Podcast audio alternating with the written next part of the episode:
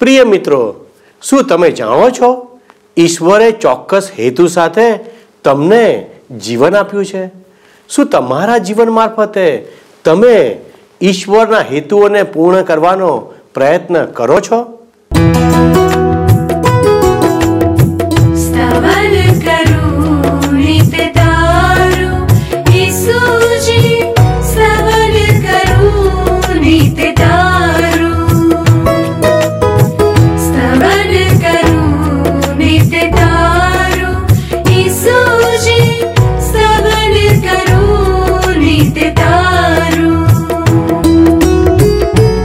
आज सवारे साध जसरेणित महिमा करू प्रभु तारो।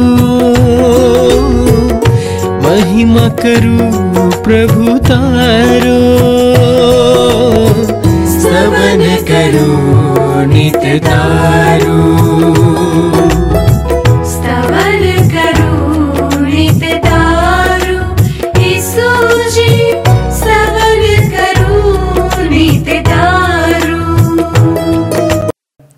પ્રિય મિત્રો, સ્તવન બાઇબલ અભ્યાસ કાર્યક્રમમાં હું આપ સર્વનો આવકાર કરું છું. ખાસ કરીને એવા દર્શકોનો આવકાર કરું છું કે જેઓ આ કાર્યક્રમને પ્રથમવાર જોઈ રહ્યા છે. આપનું આ કાર્યક્રમમાં જોડાવવું તે કોઈ આકસ્મિક ઘટના નથી. પણ તે તો ઈશ્વરની યોજના છે.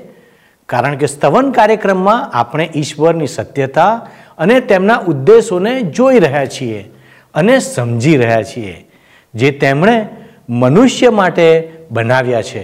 જો આપણે ઈશ્વરની વાતોને સમજી લઈએ, તો આપણા જીવનમાં કદી મુશ્કેલીમાં પડીશું નહીં. કારણ કે આપણને ઈશ્વરે એક ખાસ હેતુને માટે બનાવ્યા છે.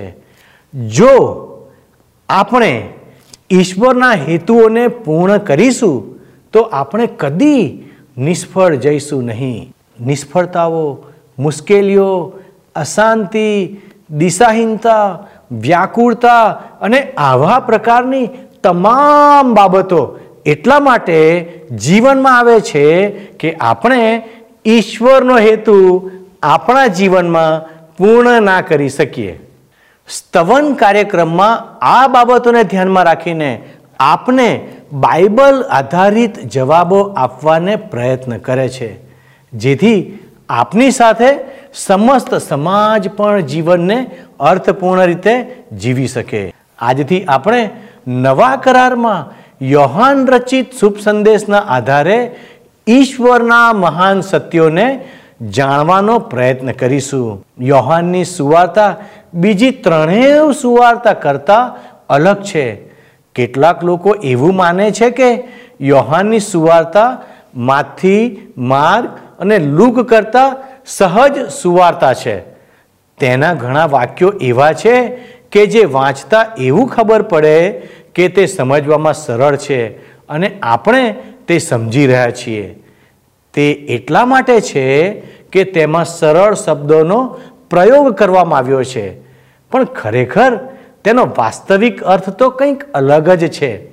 જીવન સંબંધીની ઊંડાઈઓને સમજવા માટે યોહાનના આ તાર્કિક વિચારોને સમજવા બહુ જ જરૂરી છે. તેથી યોહાનની સુવાર્તાનો અભ્યાસ આપણા માટે બહુ જ જરૂરી છે. આજના આપણા આ અભ્યાસની શરૂઆત આપણે યોહાનની સુવાર્તાના પરિચયથી કરીશું અને આ પરિચયથી આનો અભ્યાસ કરવો તે સ્પષ્ટ બની જશે. તો આજના આ કાર્યક્રમમાં આગળ વધતા આપણે આજના અભ્યાસની શરૂઆત કરીએ. પ્રભુ ઈસુ ખ્રિસ્તના પવિત્ર નામમાં મારી સાથે સાથે બાઇબલના નવા કરારના વિભાગમાં આવેલ યોહાન અનુસાર શુભ સંદેશમાં ઈશ્વરના પવિત્ર વચનોનું મનન કરવા, અભ્યાસ કરવા. મારું આપને હાર્દિક આમંત્રણ છે. હવે મિત્ર, યોહાન અનુસાર શુભ સંદેશનો હેતુ, ઈસુ ખ્રિસ્ત ઈશ્વરના પુત્ર છે એની ઠોસ સાબિતી આપવાનો. અને જે કોઈ પ્રભુ ઈસુ ખ્રિસ્ત પર વિશ્વાસ કરે તેને અનંત જીવન મળે છે. તેની ખાતરી પમાડવાનો છે. આ યોહાન અનુસાર શુભ સંદેશનો લેખક ઈસુ ખ્રિસ્તનો શિષ્ય યોહાન છે, જે જબદીનો દીકરો હતો, યાકુબનો ભાઈ હતો. અને જેને ગર્જનાના પુત્રની ઉપમા આપવામાં આવી હતી. યોહાન અનુસાર શુભ સંદેશ આશરે ઈસવીસન પંચ્યાસીથી નેવની સાલમાં લખાયો હતો. આ યોહાન અનુસાર શુભ સંદેશની ચાવી રૂપ કલમ જો તમારે જોવી હોય તો એ વીસમા અધ્યાયની એકત્રીસમી કલમ છે. અહીં લખવામાં આવ્યું છે કે ઈસુ ખ્રિસ્ત એ જ મસીહ, ઈશ્વરનો પુત્ર છે એવું તમે વિશ્વાસ કરો. અને એ વિશ્વાસને કારણે એમના નામ દ્વારા જીવન પામો એ માટે આ વાતો લખવામાં આવી છે. યોહાન અનુસાર શુભ મુખ્ય પાત્રો મિત્ર ઈસુ ખ્રિસ્ત, બાપ્તિસ્મા કરનાર યોહાન, ઈસુ ખ્રિસ્તના બાર શિષ્યો મારિયા, માર્થા, લાઝરસ, ઈસુની મા, પિલાત અને માગદાલાની મારિયા છે. આ શુભ સંદેશમાં મુખ્ય સ્થળો યહુદાનો ગ્રામ્ય વિસ્તાર, સમરૂન પ્રદેશ, ગાલિલ, બેથાની અને યરુશાલેમ છે. યોહાન અનુસાર શુભ સંદેશની વિશિષ્ટતા એ છે મિત્ર કે એમાં નોંધાયેલા આઠ ચમત્કારોમાંના છ ચમત્કારો બીજા શુભ સંદેશમાં નોંધવામાં આવ્યા નથી. હવે આપણે કેટલીક ઐતિહાસિક તવારીખો જોઈએ. ઈસવીસન પૂર્વે સાડત્રીસમાં મહાન હેરોદ પોતાના શાસનનો આરંભ કરે છે. ઈસવીસન પૂર્વે પાંચથી છમાં ઈસુ ખ્રિસ્તનો જન્મ થાય છે. ઈસવીસન પૂર્વે ચારથી પાંચમાં બાળ ઈસુને લઈને તેના માત પિતાએ ઇજિપ્તમાં નાસી જવું પડે છે. ઈસવીસન પૂર્વે ચારમાં મહાન હેરોદ મૃત્યુ પામે છે. ઈસવીસન પૂર્વે ત્રણથી ચારમાં બાળ ઈસુને લઈને તેના માત પિતા નાઝરેત પાછા ફરે છે. ઈસવીસન છની સાલમાં યહુદા પ્રાંત રોમન સરકારના કાયદા નીચે આવે છે. ઈસવીસન ચૌદમાં તિબેરિયસ કાયસાર રાજા બને છે. ઈસવીસન છવ્વીસમાં પોતિયસ પિલાત રાજ્યપાલ બને છે. ઈસવીસન છવ્વીસ સત્યાવીસમાં ઈસુ ખ્રિસ્ત પોતાની જાહેર સેવાનો પ્રારંભ કરે છે. ઈસવીસન સત્યાવીસમાં ઈસુ ખ્રિસ્તની નિકોદિમસ સાથે મુલાકાત થાય છે. ઈસવીસન અઠ્યાવીસમાં ઈસુ ખ્રિસ્ત બાર શિષ્યોની પસંદગી કરે છે. ઈસવીસન ઓગણત્રીસમાં ઈસુ ખ્રિસ્ત પાંચ હજાર લોકોને જમાડે છે. ઈસવીસન ત્રીસમાં પ્રભુ ઈસુ ખ્રિસ્તને ક્રુસે જળવામાં આવે છે. ઈસુ ખ્રિસ્ત ફરી સજીવન થઈ ઉઠે છે અને સદેહે સ્વર્ગે સીધાવે છે. યોહન અનુસાર શુભ સંદેશની કથા વસ્તુમાં મિત્ર ઈસુ ખ્રિસ્તને ઈશ્વરના પુત્ર તરીકે પ્રગટ કરવામાં આવ્યા છે. યોહાન દર્શાવે છે કે ઈસુ ખ્રિસ્ત ઈશ્વરના એકાકી જનિત પુત્ર તરીકે અજોડ છે અને એમ છતાં ઈસુ ખ્રિસ્ત સંપૂર્ણ ઈશ્વર છે. ઈસુ ખ્રિસ્ત સંપૂર્ણ ઈશ્વર હોવાના કારણે આપણી સમક્ષ સ્પષ્ટ રીતે અને સચોટ રીતે ઈશ્વરને પ્રગટ કરી શકે છે. હવે ઈસુ ખ્રિસ્ત ઈશ્વરના પુત્ર છે, તેથી ઈસુ ખ્રિસ્ત જે કહે છે તે પર આપણે પૂરેપૂરો ભરોસો કરી શકીએ મિત્ર, પૂરેપૂરો ભરોસો. ઈસુ ખ્રિસ્ત પર ભરોસો કરવાથી ઈશ્વરના સંદેશને સમજવા માટે પૂર્વગ્રહ વિનાનું ખુલ્લું મન આપણને મળી શકે, જેથી આપણે ઈશ્વરનો હેતુ આપણા જીવનમાં પરિપૂર્ણ કરી શકીએ. યોહાન અનુસાર શુભ સંદેશની કથા વસ્તુમાં સાર્વકાલિક જીવન અથવા તો અનંત જીવનનો પણ સમાવેશ થાય છે. ઈસુ ખ્રિસ્ત ઈશ્વર છે, તેથી તે અનંત સમય માટે જીવે છે. સૃષ્ટિના આરંભ પહેલા ઈસુ ખ્રિસ્ત ઈશ્વર સાથે જીવતા હતા. ઈસુ ખ્રિસ્ત ઈશ્વર સાથે અનંત સમય માટે રાજ કરવાના છે. યોહાન અનુસાર શુભ સંદેશમાં, ઈસુ ખ્રિસ્તના પુનરુત્થાન પહેલા પણ ઈસુ ખ્રિસ્તની સત્તા અને મહાત્મ્ય પ્રગટ કરવામાં આવ્યા છે. હવે યોહાન અનુસાર શુભ સંદેશનો બીજો મુખ્ય વિષય છે વિશ્વાસ. યોહાન ઈસુ ખ્રિસ્તના આઠ વિશિષ્ટ ચમત્કારો નોંધે છે, જે ઈસુ ખ્રિસ્તની શક્તિ, સત્તા, અધિકાર અને પ્રેમ દર્શાવે છે. સમગ્ર સૃષ્ટિ ઉપર ઈસુ ખ્રિસ્તની સત્તા દેખાઈ આવે છે, મિત્ર, અને સર્વ લોકો ઉપર ઈસુ ખ્રિસ્તનો પ્રેમ જણાઈ આવે છે. ઈસુ ખ્રિસ્તના ચમત્કારો પ્રભુ ઈસુ ખ્રિસ્તમાં વિશ્વાસ કરવા માટે ઉત્તેજન પૂરું પાડે છે. હવે વિશ્વાસ કરવો એટલે ઈસુ ખ્રિસ્ત ઈશ્વર છે, એવો સક્રિય, જીવંત અને સતત ચાલુ રાખવો જોઈએ. તો ભરોસો? ઈસુ ખ્રિસ્તના જીવનમાં ઈસુ ખ્રિસ્તના શબ્દોમાં ઈસુ ખ્રિસ્તના મૃત્યુમાં અને ઈસુ પુનરુત્થાનમાં વિશ્વાસ કરવાથી આપણને આપણા પાપોની માફી મળે છે અને પ્રભુ ઈસુ ખ્રિસ્તને અનુસરવાથી આપણને અદ્ભુત એવું ઈશ્વરનું સામર્થ્ય મળે છે.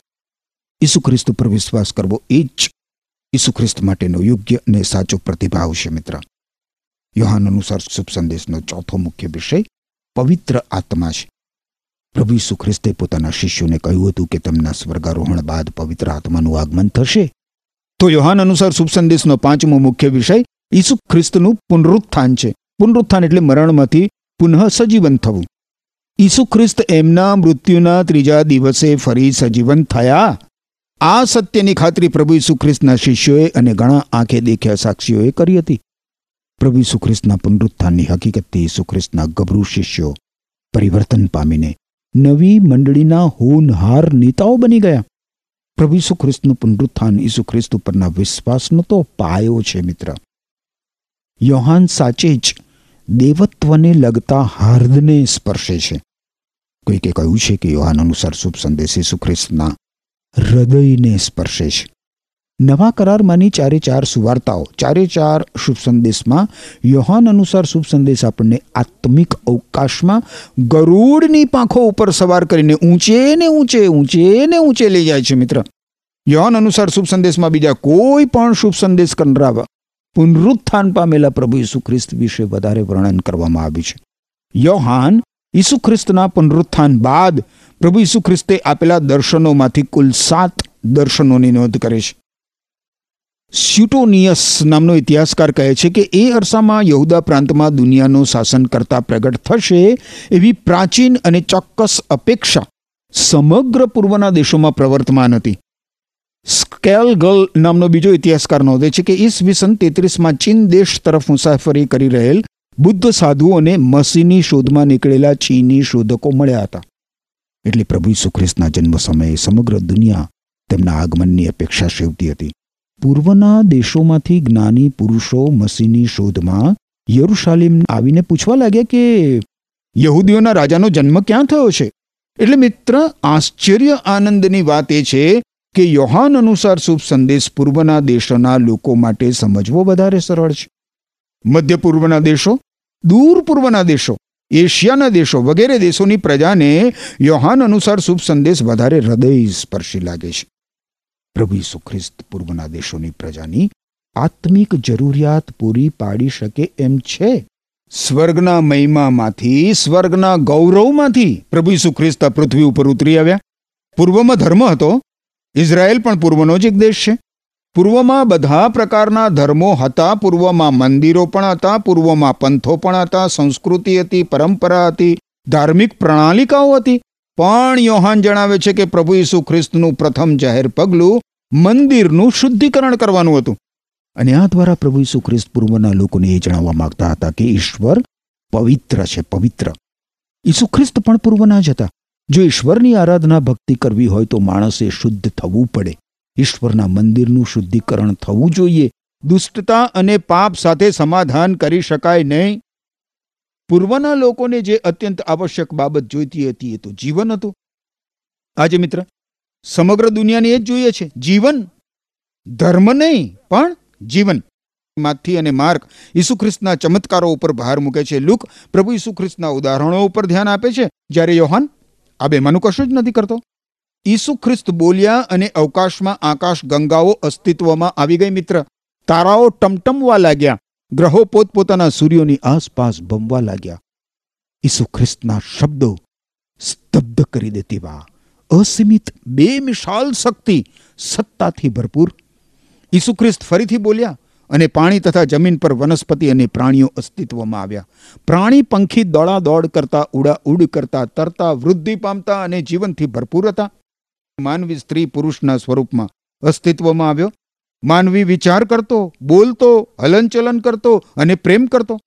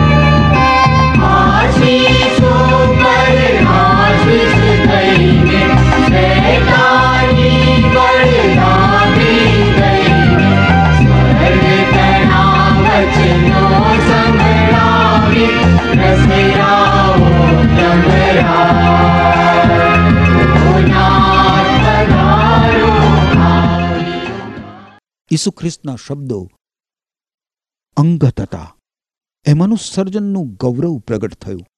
જે કોઈ અસ્તિત્વ ધરાવે છે તેનો અનંત અગાધ અને અસમિત સર્જક અને માલિક ઈસુ ખ્રિસ્ત હતા અને છે અને સદા સર્વદા રહેશે. પછી આ પ્રભુ ઈસુ ખ્રિસ્ત માનવી સ્વરૂપે વિશ્વમાં પૃથ્વી નામના ગ્રહ ઉપર ઉતરી આવ્યા. સર્વસમર્થ સર્જનહાર સર્જનનો એક ભાગ બની ગયા. પોતાને સમય અને અવકાશમાં સીમિત કર્યા. માનવ સ્વરૂપે ઉંમરમાં વૃદ્ધિ, બીમારી અને મૃત્યુ બધું જ આવકાર્યું.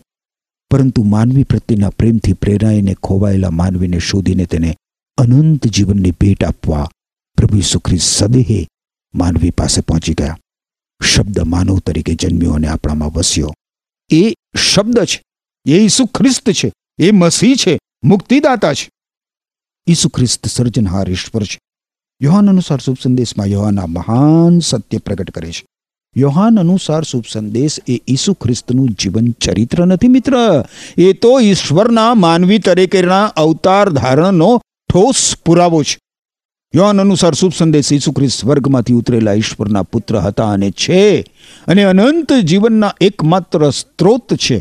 એ સત્ય ભારપૂર્વક પ્રગટ કરે છે. તમારી પાસે પ્રેમ સંદેશ નામનું પુસ્તક તો છે ને, મિત્ર? તો કૃપા કરીને બસો અઠ્ઠાવન નંબરના પૃષ્ઠ ઉપર મારી સાથે સાથે યોહાન અનુસાર શુભ સંદેશના પહેલા અધ્યાયની એકથી પાંચ કલમો તમે જોશો.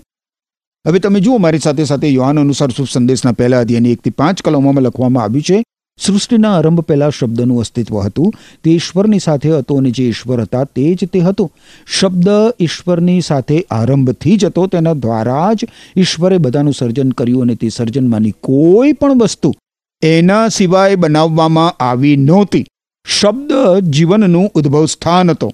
શું કહે છે? શબ્દ જીવનનું ઉદ્ભવ સ્થાન હતો. અને એ જીવન માનવી પાસે પ્રકાશ લાવ્યું. આ પ્રકાશ અંધકારમાં પ્રકાશે છે. અને અંધકાર એને કદીએ ઓલવી શકતો નથી. અને એ પછી યોહાન અનુસાર શુભ સંદેશનું આખું પુસ્તક આ વિષયની છણાવટ કરે છે. યોહાન અનુસાર શુભ સંદેશના પ્રત્યેક પ્રકરણમાં મિત્ર ઈસુ ખ્રિસ્તનું દેવત્વ પ્રગટ કરાયું છે. ઈસુ ખ્રિસ્તને આપવામાં આવેલા ખિતાબો દ્વારા પ્રભુ ઈસુ ખ્રિસ્તની ઓળખાણ આપવામાં આવી છે. શબ્દ એકમાત્ર ઈશ્વરનું હલવાન, ઈશ્વરનો પુત્ર, સાચી રોટલી, જીવન, પુનરુત્થાન દ્રાક્ષાવેલો વગેરે વગેરે. ઈસુ ખ્રિસ્તના પૂરેપૂરા સમર્પિત અનુયાયી તરીકે યોહાને આપણને ઈસુ ખ્રિસ્તના અનંત પુત્ર તરીકે ઈસુ ખ્રિસ્ત પ્રત્યે અંગત અને શક્તિશાળી દ્રષ્ટિબિંદુ આપ્યું છે. હવે ફરીથી આપણે પહેલી કલમ જોઈએ. યોહાન અનુસાર શુભ સંદેશ, પહેલો અધ્યાય, પહેલી કલમ. લખવામાં આવ્યું છે, સૃષ્ટિના આરંભ પહેલા શબ્દનું અસ્તિત્વ હતું. તે ઈશ્વરની સાથે હતો અને જે ઈશ્વર હતા તે જ તે હતો. હવે શબ્દ, એ શબ્દ ઉપર તમે જોશો તો હિન્દીમાં અ અક્ષર આપવામાં આવ્યો છે. નીચે ટિપ્પણીમાં હિન્દીમાં અ અક્ષર સામે શબ્દ વિશે ટિપ્પણી કરતા કહેવામાં આવ્યું છે કે હિબ્રુ ભાષામાં દાવાર, ગ્રીક ભાષામાં લોગોસ, ઈશ્વરની સર્જનાત્મક અભિવ્યક્તિ, ગ્રીકોને સમજાવવા પ્રભુ ઈસુ ખ્રિસ્તના સંબંધમાં યોહાન આ વિચાર રજૂ કરે છે. હવે આપણે જોયું તો પ્રથમ કલમમાં યોહાન અનુસાર શુભ સંદેશ પ્રભુ ઈસુ ખ્રિસ્તનો પરિચય ત્રણ મહાન વિધાનો દ્વારા આપે છે. પહેલું વિધાન છે સૃષ્ટિના આરંભ પહેલા શબ્દનું અસ્તિત્વ હતું. બીજું વિધાન છે તે ઈશ્વરની સાથે હતો અને ત્રીજું વિધાન છે અને જે ઈશ્વર હતા તે તે હતો. ઈસુ ખ્રિસ્તનું ગહનમાં ગહન અને સર્વોચ્ચ એવું શીર્ષક અથવા તો ઉપનામ એ શબ્દ છે. શબ્દ એટલે પ્રભુ ઈસુ ખ્રિસ્ત આ શબ્દનો સંપૂર્ણ અર્થ નિશ્ચિત કરવો સરળ નથી. શબ્દ એટલે પ્રભુ ઈસુ ખ્રિસ્ત, પણ આ શબ્દનો સંપૂર્ણ અર્થ નિશ્ચિત કરવો સરળ નથી. હવે બાઇબલમાં જૂના કરારમાં શબ્દનું કેવું મહત્વ છે તમે જુઓ. દાખલા તરીકે યહોવાના નામનો કદી ઉચ્ચાર કરવામાં આવતો નહોતો. યહોવા શબ્દ એટલો તો પવિત્ર હતો કે ત્યારે લોકો તેનો કદી ઉપયોગ પણ કરતા નહોતા. પરંતુ આ પહેલી કલમના શબ્દને એટલે કે પ્રભુ ઈસુ ખ્રિસ્તને જૂના કરારમાં તેમના વિશે જે કંઈ કહેવામાં આવ્યું હતું, એ બધું એકત્રિત કરીને અહીં સૃષ્ટિના આરંભ પહેલા એમનું અસ્તિત્વ બતાવવામાં આવ્યું છે. બાઇબલના સૌ પ્રથમ શબ્દો, આદિએ દેવે એટલે કે આરંભમાં ઈશ્વરે આકાશ તથા પૃથ્વી ઉત્પન્ન કર્યા, એ પહેલા ઈસુ ખ્રિસ્તનું અસ્તિત્વ હતું. અને એ દર્શાવે છે કે તમે અને હું અનંતકાલીન આદિકાળથી અસ્તિત્વ ધરાવતા ઈશ્વર વિશે વિચારી રહ્યા છીએ. અત્યારે બાઇબલમાં યોહાન અનુસાર શુભ સંદેશમાં ઈશ્વરના પવિત્ર વચનોનો અભ્યાસ કરીએ છીએ ને ત્યારે આપણે સૃષ્ટિના સર્જનના ભૂતકાળમાં ડોક્યું કરીએ ને મિત્ર, તો ઈશ્વર તો ત્યાં હાજર છે જ. ઈસુ ખ્રિસ્તના અસ્તિત્વ વિશે એ જ હકીકત છે કે સૃષ્ટિના આરંભ પહેલા ઈસુ ખ્રિસ્તનું અસ્તિત્વ હતું. હવે સૃષ્ટિના આરંભ સમયે શબ્દ એટલે કે પ્રભુ ઈસુ ખ્રિસ્ત અસ્તિત્વમાં નહોતા આવ્યા અથવા તો ઈશ્વરના એકના એક પુત્ર તરીકે જન્મ નહોતા પામ્યા. હું શું કહેવા માંગુ છું? ધ્યાનથી સાંભળો.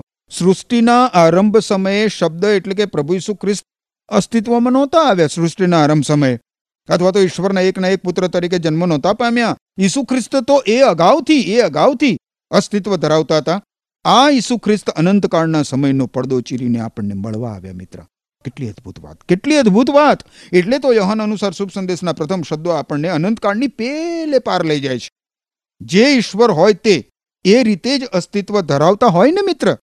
અનંતકાળથી? એમનો આરંભ તો કેવી રીતે હોઈ શકે, ના હોઈ શકે? હવે યોહન અનુસાર શુભ સંદેશના પ્રથમ અધ્યાયની પ્રથમ કલમનું દ્વિતીય વિધાન તમે જુઓ. દ્વિતીય વિધાન જણાવે છે કે તે એટલે કે શબ્દ અર્થાત પ્રભુ ખ્રિસ્ત ઈશ્વરની સાથે હતો. આ વિધાન સ્પષ્ટ કરે છે કે ઈસુ ખ્રિસ્ત અને ઈશ્વર પિતા ભિન્ન વ્યક્તિ છે. ઈસુ ખ્રિસ્ત પોતે ઈશ્વર પિતા નથી. ઈસુ ખ્રિસ્તને આપણે ઈશ્વર પિતા તરીકે ઓળખી ના શકીએ કારણ કે આ વિધાન જણાવે છે કે તે ઈશ્વરની સાથે હતા. હવે પહેલી કલમનું ત્રીજું વિધાન દર્શાવે છે કે જે ઈશ્વર હતા તે જ તે એટલે કે શબ્દ અર્થાત પ્રભુ ઈસુ ખ્રિસ્ત હતા. આ વિધાન ઈસુ ખ્રિસ્તનું ઈશ્વરત્વ દર્શાવે છે અને સ્પષ્ટ કરે છે કે પ્રભુ ઈસુ ખ્રિસ્ત ઈશ્વર છે. હવે પહેલી કલમ ઉપર વધારે વિચાર કરતા આપણને સમજાય છે મિત્ર કે પ્રભુ ઈસુ ખ્રિસ્તે જે શિક્ષણ આપ્યું તે અને પ્રભુ ઈસુ ખ્રિસ્તે જે કાંઈ કર્યું તે બંને એકબીજાથી અલગ પાડી ના શકાય તે રીતે બંધાયેલા છે. યોહાન દર્શાવે છે કે ઈસુ ખ્રિસ્ત સંપૂર્ણ માણસ હતા અને સંપૂર્ણ ઈશ્વર હતા. જો કે ઈસુ ખ્રિસ્તે સંપૂર્ણપણે મનુષ્યત્વ ધારણ કર્યું અને માનવી તરીકે જીવ્યા, છતાં સૃષ્ટિના સર્જનહાર અને પાલનહાર તથા અનંત જીવનના સ્ત્રોત અને હંમેશા અસ્તિત્વ ધરાવનાર અનંતકાલીન ઈશ્વર તરીકેનું એમનું અસ્તિત્વ કદી મટી ગયું નહીં. ઈસુ ખ્રિસ્ત સંબંધી આ સત્ય છે મિત્ર, જે બધા જ સત્યોનું મૂળ છે. જો આપણે આ મૂળ પાયાનું સત્ય સ્વીકારીએ નહીં ને, અને એના ઉપર વિશ્વાસ ના કરીએ ને, તો આપણા અનંત આત્મિક કલ્યાણનો અને ભાવિનો આધાર આપણે પ્રભુ ઈસુ ખ્રિસ્ત ઉપર રાખી શકીએ જ નહીં. યોહાને એટલે જ આ શુભ સંદેશ લખ્યો, જેથી આપણે પ્રભુ ઈસુ ખ્રિસ્ત ઉપર વિશ્વાસ કરી શકીએ. ભરોસો બાંધી શકીએ અને સાચા અર્થમાં માની શકીએ કે ઈસુ ખ્રિસ્ત ઈશ્વરના પુત્ર હતા અને છે. હવે, યોહાને સર્વત્ર પથરાયેલા યહૂદી વિશ્વાસીઓ અને બિન યહૂદી વિશ્વાસીઓને ઉદ્દેશીને આ શુભ સંદેશ લખ્યો છે. પ્રભુ ઈસુ ખ્રિસ્તના બાર શિષ્યોમાંના એક તરીકે યોહાન તાજનો સાક્ષી હતો. એટલે કે ઈસુ ખ્રિસ્તના સમગ્ર જીવનને તેણે પોતાની આંખોથી નિહાળ્યું હતું અને એટલે તેણે લખેલું આ વૃત્તાંત વિશ્વાસપાત્ર છે મિત્ર. યોહાન અનુસાર શુભ સંદેશ લુક અનુસાર શુભ સંદેશની જેમ ઈસુ ખ્રિસ્તનું જીવન ચરિત્ર નથી દર્શાવતો. યોહાન અનુસાર શુભ સંદેશ તો ઈસુ ખ્રિસ્તના જીવનનું વિષયોક્ત પૃથ્થકરણ રજૂ કરે છે. હવે આ યોહાનના શ્રોતાઓમાં ઘણા બધા ગ્રીક પાશ્ચાત્ય ભૂમિકા ધરાવતા હતા અને ગ્રીક સંસ્કૃતિમાં અસંખ્ય કાલ્પનિક દેવદેવીઓની પૂજા ભક્તિ થતી હતી. એટલે યોહાન અનુસાર શુભ સંદેશમાં યોહાન એ સત્ય ઉપર ભાર મૂકે છે કે ઈસુ ખ્રિસ્ત આ કલ્પનાતીત દેવ દેવીઓથી જુદા છે એટલું જ નહીં, પણ ઈસુ ખ્રિસ્ત એકમાત્ર સત્ય સનાતન ઈશ્વર છે, સર્વોચ્ચ ઈશ્વર છે. આ ઈસુ ખ્રિસ્ત સૃષ્ટિના આરંભ પહેલા અસ્તિત્વ ધરાવતા હતા, એ ઈશ્વરની સાથે હતા અને જે ઈશ્વર હતા તે જ તે હતા. શું તમે મિત્ર, અનાદિ અનંત કાળથી સ્વયંભૂ અસ્તિત્વ ધરાવનાર સર્વસમર્થ સર્જનહાર, પાલનહાર, અત્યંત પવિત્ર અને ન્યાયી સત્ય સનાતનેશ્વર ઈસુ ખ્રિસ્ત પર વિશ્વાસ કરવો. એ બુદ્ધિગમ્ય છે. એ પસંદ કરશો કે પછી તમારી પોતાની માન્યતામાં ચાલુ રહેવાનું બુદ્ધિગમ્ય ગણીને વધારે પોતાની જાત ઉપર જ આધાર રાખશો અને એ જ પસંદ કરશો. યાદ રાખો મિત્ર કે આપણા અનંત ભાવિનો અને આપણા અનંત આત્મિક કલ્યાણનો આધાર આપણી પસંદગી ઉપર છે. ઈશ્વર તમને સંભાળી રાખો. આમેન. પ્રિય મિત્રો, મારો વિશ્વાસ છે કે આજે યોહાન રચિત શુભ સંદેશના પ્રથમ અભ્યાસને આપ સમજ્યા હશો. પરંતુ પ્રેરિત યોહાનને સમજવો હજુ બાકી છે. મનુષ્ય હોવાને કારણે ઈશ્વરે જ્ઞાન આપણને આપ્યું છે. તેના આધારે આપણે ઘણા પ્રકારની જ્ઞાનની વાતોને લખી શકીએ છીએ અને સંદેશો પણ આપી શકીએ છીએ. પરંતુ ઈશ્વરના રહસ્યોને માત્ર ઈશ્વર જ પ્રગટ કરી શકે છે. મનુષ્ય નહીં. મનુષ્ય હોવાના કારણે યોહાન ઈશ્વરના રહસ્યોને આપણી સમક્ષ મૂકી શકતા નથી. જ્યાં સુધી તે ઈશ્વરની પ્રેરણા અને આત્માથી ના થાય, ત્યાં સુધી આપણે તે સમજી શકતા નથી. આજના પરિચય દ્વારા આપે તેનો અનુભવ કર્યો હશે. અમે ઈચ્છા રાખીએ છીએ કે ઈશ્વરના વચનોની આ ઊંડાઈને તમે સમજી શકો. માટે યોહાનની સુવાર્તાનો અભ્યાસ કરવો બહુ જ જરૂરી છે. તો આવો મિત્રો આપણે પ્રાર્થના કરીએ કે આ અભ્યાસ આપણી આત્મિક આંખો ખોલવા આપણી મદદ કરે, કે જેથી ઈશ્વરની એક એક વાતો આપણે જાણી અને સમજી શકીએ. પ્રાર્થના કરીએ. હે ઈશ્વર પિતા, અમે તમારો આભાર માનીએ છીએ કારણ કે તમે પ્રેરિત યોહાનને તમારા વચનો કહ્યા. એ વચનોનું સંદર્શન પૂરું પાડ્યું. અને પવિત્ર પ્રભુ તેઓએ આ પવિત્ર ગ્રંથમાં એ સંદર્શનોને ટાંક્યા છે, ત્યારે દેવ આ દિવસોમાં જ્યારે અમે યોહાનની લખેલી સુવાર્તાનો અભ્યાસ કરી રહ્યા છીએ, ત્યારે દેવ તમે અમારી સાથે વાત અને વ્યવહાર કરો. અમને તમારી કૃપામાં રાખો. અમારા શ્રોતા મિત્રો, જ્યારે અમને આ કાર્યક્રમમાં નિહાળી રહ્યા છીએ, ત્યારે અમે તેઓને માટે આશીર્વાદ બોલીએ છીએ, તેઓને માટે આનંદ બોલીએ છીએ, તેઓને માટે શાંતિ બોલીએ છીએ અને તેઓના કુટુંબમાં અમે સુખાકારી માગી લઈએ છીએ. ધન્યવાદ સાથે અમારી વિનંતી ઈસુના નામમાં માગીએ છીએ. આમીન. ઈશ્વર તમને આશીષ આપો. આમીન. શું તમને આ કાર્યક્રમ ગમ્યો? અત્યારે જ અમને મિસ કોલ કરો.